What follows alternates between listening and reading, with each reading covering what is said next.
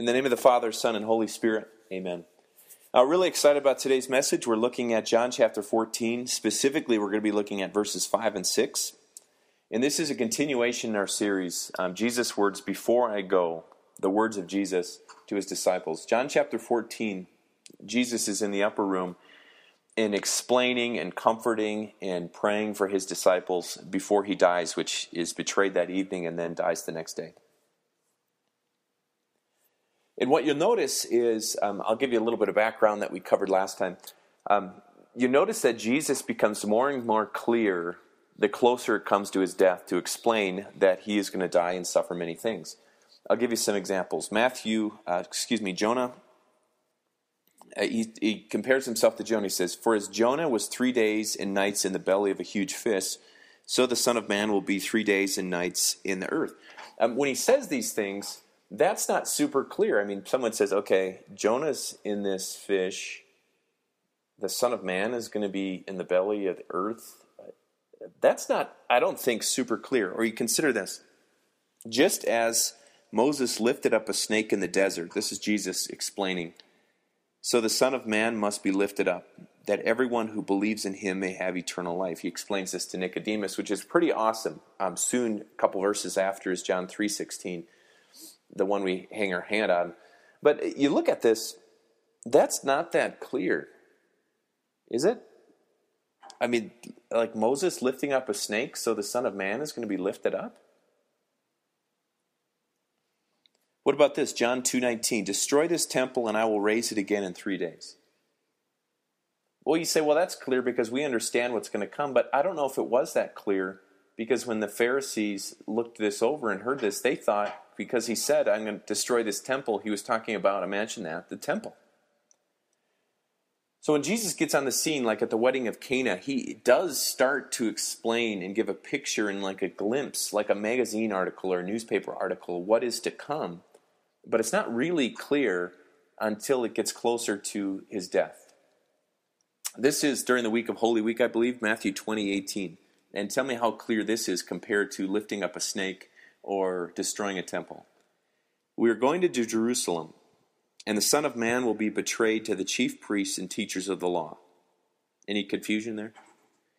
They will condemn him to death and turn him over to the Gentiles to be mocked, flogged, and crucified.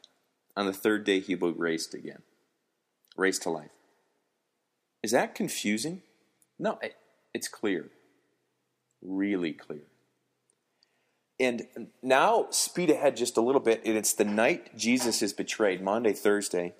He's having this conversation with his disciple in the midst of celebrating this festival meal, this holiday meal, and he points out one of them is going to betray them, him. He points out that Peter, he says, I have to go. And Peter's like, No, Lord, I am going to die rather than let that happen. And really?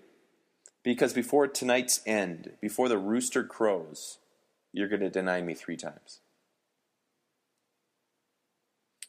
Uh, just as a side note, as far as we know, that's the last specific words that Jesus gives to just Peter until um, after his resurrection. So he gets the look. Peter weeps bitterly because he realized he had betrayed, not betrayed, I guess you'd say, denied his Lord. And then after the resurrection, uh, you have this scene, and maybe you can picture it. Jesus is in a boat. I mean, they're fishing, and Jesus calls out to them, and they realize it's the Lord and you don't pick up in this in scripture. It just says, well, the boat was a little ways off, about a hundred yards. So the boat's a hundred yards away, and Peter, recognizing it's the Lord, jumps out of the boat and starts swimming and running to the shore, which is amazing. Uh, that's a long ways. So he's going through this great effort, but it's right on that beach that Jesus restores Peter back to his position. And what an amazing kind of things that's going on there. But now, Jesus is soon to be betrayed, soon to die on a cross. Peter's going to deny him. He's going to, uh, it, all these bad things are happening. The disciples need comfort, so Jesus gives comfort, and he says it this way Do not let your hearts be troubled. Trust in God, trust also in me. In my Father's house are many rooms. If it were not so, I would have told you. I am going there to prepare a place for you. And if I go and prepare a place for you, I will come back and take you to be with me, that you also may be where I am. You know the place where I am going. 100% comfort. Remember how we talked about couples and a groom and his fiance? One has to go, but he's going to come back. There's bad, but there's a reason why there's bad. It's so that it can be better, that they can be together. And Jesus says the same thing to his disciples You know the place where I'm going. That's the kind of stuff you want at your funeral. It's beautiful. And it, it's beautiful, though, because we recognize the end result. Uh, anyone recognize this picture? These are the caterpillars that you get that eventually become painted lady butterflies. And if you've never gotten these, my goal is that you have more fun with your kids. We had that big storm coming up, and my kids had the rubber duck race world championships in the street because the water was flowing so fast to the gutter. Um, it was pretty fun. So my goal for you is to have more fun. But you get these caterpillars. The kids love them. They double in size. They eat like Joey Chestnut at like the Nathan's hot dog eating contest and they get double their size, and then they form this chrysalis. You recognize this.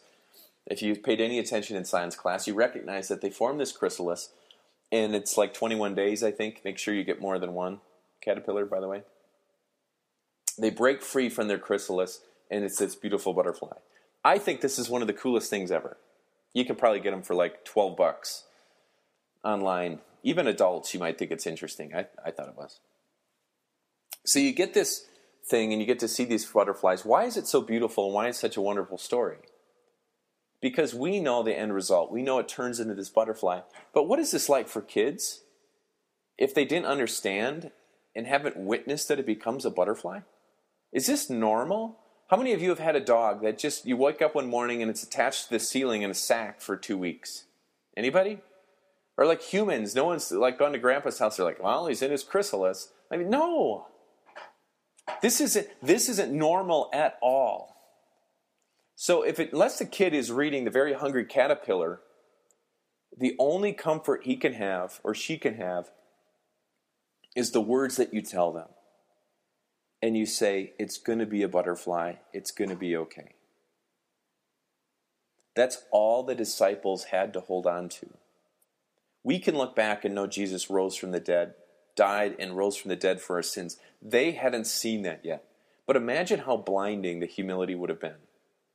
The humility of Jesus. He says, I am the way. So Thomas says, I don't know the way where you're going. Can you tell us? And Jesus says, I am the way, the truth, and the life.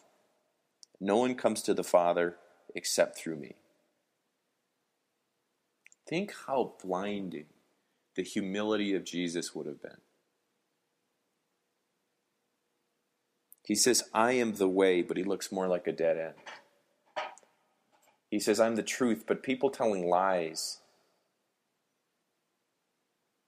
are the ones that put Jesus on the cross. And he says, I am the life. Without knowing the end result, how blinding would that humility have been? I'm the life, and he lays lifeless in a tomb. All they would have had to have hold on to is his words when everything seemed the very opposite, they would have held on to his words, just like your son or daughter would hold on to. It's going to be a butterfly. It's going to be okay. All they could hold on to is, I am the way, the truth, and the life. So here's what we're going to do we're going to look at that phrase of Jesus. One, you can predictably three sections: the way, truth, and life. And we're going to talk about what that means for the world then what it kind of means for the world now and what that means for us as we kind of live our everyday lives. If you categorize Jesus, categorize Jesus' words into popular and not so popular, where do you think these words would fit? Here's what I'm getting at. I don't think it's the love of Jesus that offends people. Everyone, if you have a Christian friend or a non Christian friend, they generally respect Jesus. There's a book that says they um, they love Jesus, they hate the church. That's a different sermon, but most people respect Jesus. They appreciate the love that he expresses. Love all people. Everybody, no one's going to argue with that unless they're really weird. And no one, I, I, don't think people even argue and get angry about the standard Jesus said. They might not agree that they can set it. They might not agree Jesus really lived perfectly, but they're not going to be upset that someone's actually got some standards in this world. That doesn't make people upset. Nobody wants to follow someone without any kind of standard or any kind of goal or raising the bar above. It, no one follows people who don't even do things more than they do. So we look at this section. What is really offensive to people is what we just read down. I am the way, not a way. He says, I am the way. No one gets to the Father except through me. The exclusivity of Jesus is the most offensive thing as far as um, frustrating thing and the most thing that people don't embrace about Jesus. If you're going to have a conversation with people, this is what's going to be frustrating with them. Because the idea that most people have, or many people have, is that religion is like a mountain. And maybe people have explained this to you. Has this happened to you? They, they say, you know, listen, religion's like a mountain, like you've never heard this illustration before. Religion's like this mountain, and every one of us is just diligently hiking on our path, and then we're going to get to the top of the mountain, and lo and behold, there's a Buddhist and a Christian and a Muslim and a Hindu, and we all had no idea, but we were all worshiping the same God. We were all just diligently following our path, and bam, we're at the top of the mountain. But Jesus says, I am the way, not a way, the way. No one gets to the Father except through me. The complete opposite view of that, if you put a, in bumper sticker language, if you put a bumper sticker on the right side of your bumper that said, Jesus is the only way to heaven, I would imagine a lot of people would get frustrated with that. But what's the opposite view?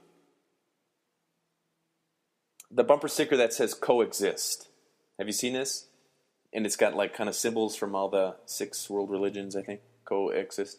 Um, so it's got symbols from all these religions. And it's basically saying get along, but it's not saying like don't fight. The essence of that bumper sticker is just that.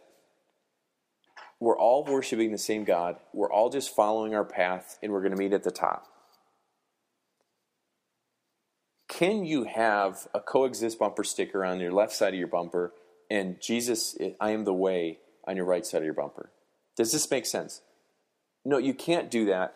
You either A, are a moron, or B, you just don't get it. Because all religions don't teach the same thing. I can't sit down with, uh, I'm all for respectful dialogue. I can't sit down with a Muslim cleric and say, hey, do we believe the same things? He'd say, no, that's the stupidest thing I've ever heard. I can't sit down with a Jewish rabbi and say, we believe the same things, right? And he'd say, no, we don't. Or a Hindu who really understands what they believe recognizes that we do not believe or teach the same things. Somehow, the person, though, that puts these stickers on has this impression that it's all about the same. So they're suddenly the expert on religion. So why why do we make a big deal about the differences we had? Instead, we should uh, concentrate on the similarities. But you know what Jesus says? He says, "I am the way. No one gets to the Father except through me." A person who compares religion to a mountain claims to have this God's eye view that they, they are the lone person who recognizes that we're all hiking the same path and worshiping the same God. They don't have the right to say that because they're not God. But Jesus is God. And Jesus is the one who alone could bridge the gap between God and a sinful people. Jesus himself could absorb the punishment of our sins of the entire world. He can take hell into his soul. Jesus, as true human, did what no one else could. He didn't just come up with another prophet or sage, he lived the law perfectly. And his sacrifice that paid the price for sins and spanned the gap between us and God. In him we're restored to God and an inner desire of his heart. He loves us. There's only one person who has ever walked the earth with a perfect vantage. One person who has the right to say, I am the way. And what earned him that right is on the top of his mountain is not a bunch of paths converging. On the top of his mountain was a cross. And the top of that cross, he spread his arms to suffer for your sins and my sins and the sins of the world. So he has the right to say, I am the way, the truth, and the life, and no one gets to the Father except through me. I think it's, um, you don't usually think this way, but the next phrase when he says, I am the truth, doesn't seem that controversial, but Um, this would have been equally as controversial, I think, as saying, I am the way. At the time of Jesus, and you're going to sound, it's going to sound a lot like what we know, but at the time of Jesus, Greek philosophy, there were the Epicureans, there was the Platonists, the Stoics, all seeking truth with a capital T. But as they sought truth with a capital T, they recognized, you know, we don't really know all truths. And so truth is really up to the individual. Sound familiar? when you talk to people and intellectual people who are struggling with this, it pretty much comes down to they say, you know, truth is more like there's this illustration that started, I think, in India. It's a fable. But essentially, the, the gist of it is this these four blind guys come across an elephant because that happens all the time. And they say, which one of you, oh, what is this animal like? So the one feeling the tail says, well, it's like a snake. The one feeling the tusk says, it's like a rhinoceros. The one feeling the leg says, it's like this tree, I think, this fig. Uh, but, and each one is adamant about knowing this is what it is. But for the person who can see, they say, no, this is an elephant. You're describing something very different. But it's the same thing. This is the idea they have. We all just know a little bit of the truth. So just back off a little bit, Christians, and back off everybody. We all just have a little bit of the truth. We're just holding on to a tail or a leg or a tusk and eventually we're going to figure out what the truth is. The problem, though, when you take out truth, so it's only up to you. You only know a little bit, so truth is really up to you. If you take out truth with a capital T, you got to fill it with something. Nobody wants to go through life without any kind of meaning. You got to fill it with something. And maybe you've witnessed this. People want to, to give meaning to their life by improving the quality of their life, the way that they look and they feel, the things that they get to have, the house they get to live in, the car they get to drive, the motorcycle they get to zip around in. This is what they say, this is life. But eventually that's tough, right? Anything with a capital um, small t for truth wears out. Or someone pursues intellect and they get a doctor or they become a double doctor. And everyone looks up to them and people say that person is so brilliant, but eventually their mind starts to give way and they say that person used to be so brilliant. Or you start looking for friends and you find satisfaction in your friends. You try and find a cause like diabetes or something like that, and you really put all your effort and you have meaning in your life, but all these things betray you. You've seen anybody, or they try and hold on to something that they used to have. Has anyone ever witnessed someone with Farrah Fawcett hair? I don't know, what's that from, like the 70s? With layers upon layers of feathers. Um, she has this hair. I don't see it too often, but occasionally you see a wife like on the arm of her husband, and she's got Farrah Fawcett hair, which is 20 plus years old, and you're like, what in the world is this lady doing? She's trying to hold on to the day when she was beautiful. She's just trying to hold on to it so it never ends. Like on the movie Napoleon Dynamite, Uncle Rico. Have you seen this? Uncle Rico, who still talks about his high school football days and throwing the pigskin a quarter mile. What is he doing? He's holding on to a time where he felt was the highlight and he's trying to make that last forever. The truth is, all these truths with a small t, if you, even as a Christian, start shifting shells instead of saying, God is the point in my life, and you shift that shell and you slide God down, it's got to get filled up with something. And if you replace something, God with something, that something's going to fail. The only thing that doesn't fail is Jesus, who always did what he said he was going to do, even when he knew he had to go to the cross for your sins and my sins. I am the way and the truth, and no one gets to the Father except through me. Last thing Jesus talks about is life. And when we think of Jesus um, giving us life, we generally think of Jesus you know the answer to this. Primarily, he's Savior. We don't say Jesus, Savior. That's what we say. Jesus, Savior, wash away. We don't say Jesus, Motivator. We don't say Jesus, Sage, wash away. We say Jesus, Savior. So primarily, Jesus gives us life through uh, his death on the cross and our faith in him gives us eternal life. But there's also something else Jesus has given us. He came here that we may have life, it says in Scripture, and have it to the full. This is the second part of the idea. Jesus gives us life in its fullness, and there's only two people who have experienced that. Who's the last two people to experience life in its fullness? They didn't have any wardrobe questions when they woke up in the morning. Yeah, Adam and Eve, two people. So Adam and Eve had this perfect garden. There was no pain, no death, no craft stores, no clowns. I mean, it was perfect. But then sin disrupts this and pulls it apart. And no longer do they have perfect communication with God. No longer do they have perfect communication with each other. No longer is there a time without strife or trouble. But what happens with through Jesus, that this begins to be restored again. Jesus has fully restored it. We only get a glimpse of it now. So now in Jesus, as a believer, you have peace with God. His vengeance is not coming because Jesus took that vengeance. We have forgiveness because of what Jesus has done. We now have forgiveness before the Lord. We know we have communication with God. Jesus has opened up the conversation so that we can pray to a holy and just God. How cool is that? Jesus has given us life and given us to the full.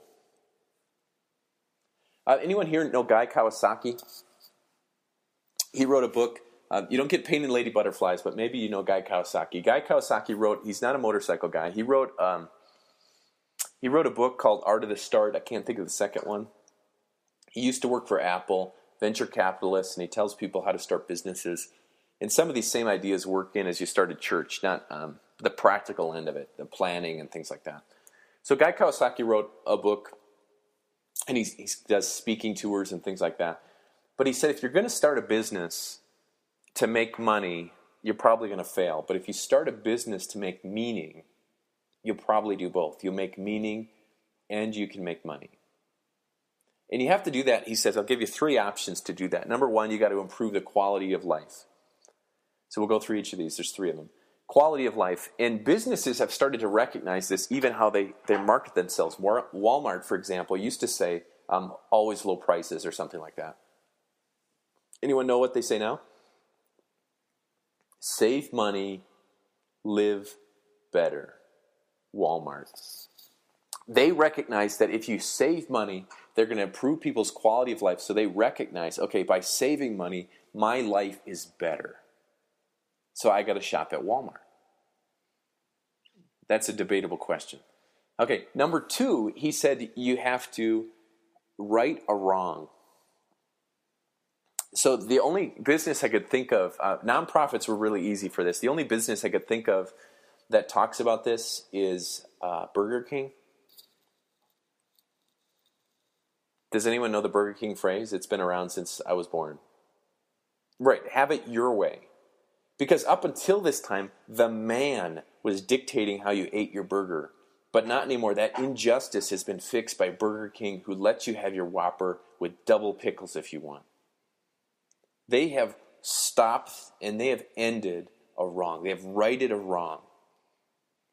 Uh, the third thing he said is your business has to do um, one of these three, it's not all of them, has to keep something good going. I just saw Pepsi, uh, there's a Pepsi commercial with Bob Dylan singing Forever Young in the background. And what's the implication? You drink Pepsi and you're going to be young and cool forever. Yeah, how's that work out? But this, they're trying to attach to that. There's like a youthfulness that continues if you use this product. Um, other products like Oil Olay, that's the whole gist of it. They have rejuvenating. It used to be lotion or cream, but you can get that anywhere. Now it's serum. And if they got serum, it sounds like a Marvel Comics kind of thing. This is where the real business gets done. So they've got like rejuvenating serum that keeps you going. But what is the point? The point is that you're youthful and young and beautiful, and by using these products, you're going to continue to be youthful, young, and beautiful even as you grow old. These are truths with a capital T, you know that?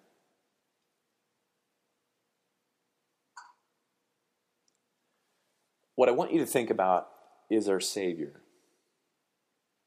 He says, Guy Kawasaki says, to make meaning in your life, you just uh, uh, make meaning in someone's life, you got to do one of these three things as a business. But think about what our Savior has done. Number one, improve the quality of your life. Christ has given us prayer and communication and forgiveness and peace with a holy God. That's an improved quality of life. He's given us direction in His Word. so that we can live life and live it to the full. Number two, you have to right a wrong. Our sins separate us from God, it's our own fault. But who steps in to bridge the gap with his death and resurrection? Jesus rights a wrong so that now we are right with God. That's really um, atonement, at one with God. The third thing is he keeps a good thing going. Adam and Eve spoiled perfect communication and perfect wonderment with God. But now Jesus has come in and we get a glimpse of it on this earth. But isn't that what eternity is about? The glimpse of this good thing going now goes through eternity. Christ makes meaning in your life. And He's the one who says, I am the way, the truth, and the life. No one gets to the Father except through me. Amen.